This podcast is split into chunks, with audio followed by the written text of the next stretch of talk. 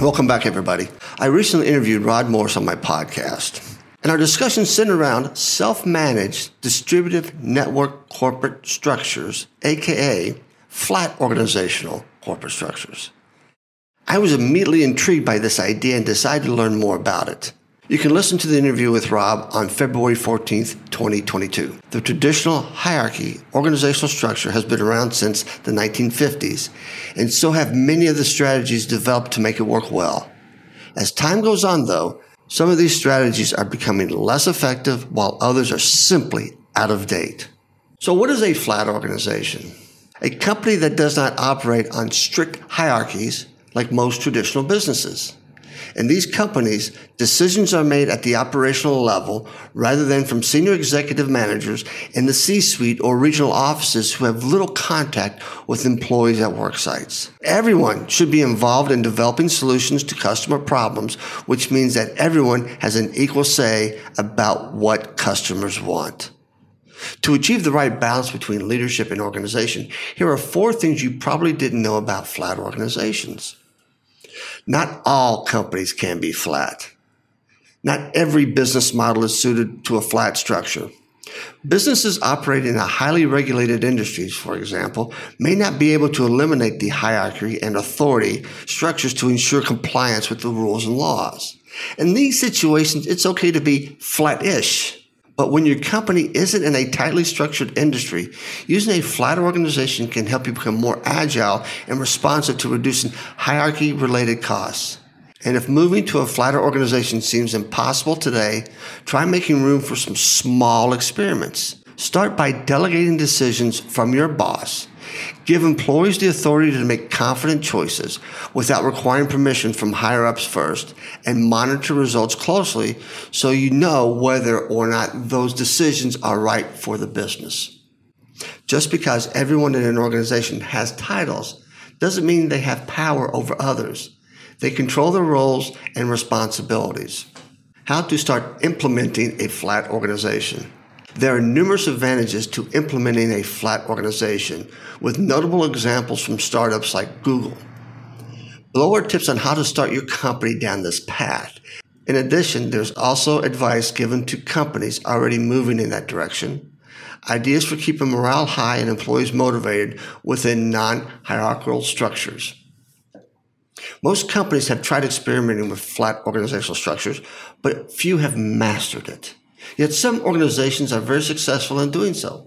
They have implemented policies and protocols that allow them to maintain a happy employee base while producing outstanding results, even without bosses monitoring every move or workers jockeying for promotion.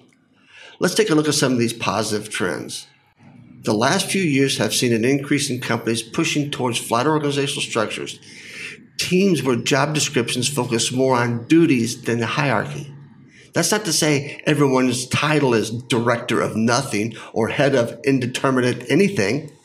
Managers might be reduced, and everyone has an equal say, regardless of experience level or tenure in the company. Now, there are 10 elements to a flat organization. Number 1, there's no strict hierarchy layers.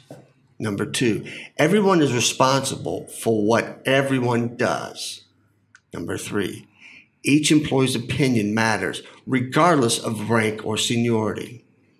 Number 4, decisions are made as close to customers as possible. Number 5, one size fits all isn't a good approach. 6, teams across geographies come together regularly, if not daily. 7, employees can take their leave whenever they want and are encouraged to do so. Number 8, employees are encouraged to use their initiative and don't feel micromanaged. If something needs doing, they take care of it and are rewarded for it in some cases. For example, bonuses. Number 9, employees wear many hats. They might be cross-trained to step into roles occupied by colleagues when someone is out sick or on vacation. And finally, number 10, collaboration and teamwork are emphasized within functional areas such as marketing or accounting and across available lines as between engineering and sales. Rules for successful collaboration. We all think that we embrace the concept of collaboration, But ego and office politics kill successful collaboration.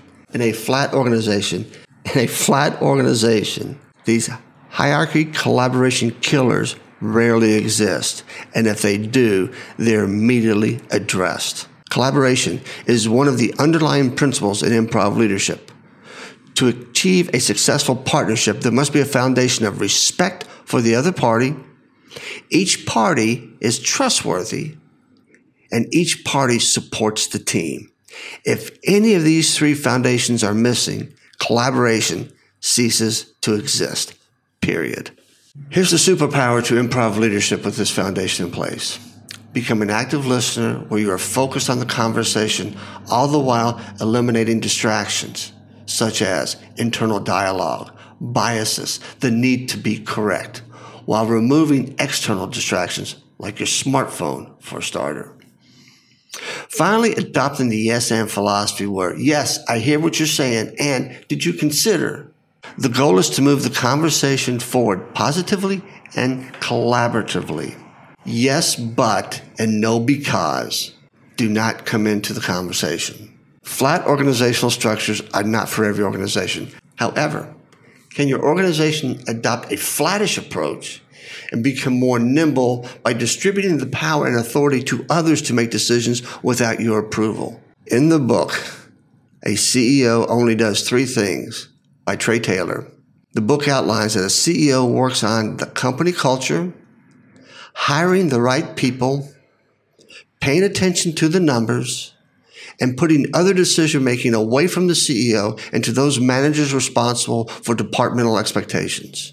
It's as simple as that. So after listening to this discussion about flat organizational structures, I hope you'll follow up with my interview with Rod Collins on February 14th. Thank you.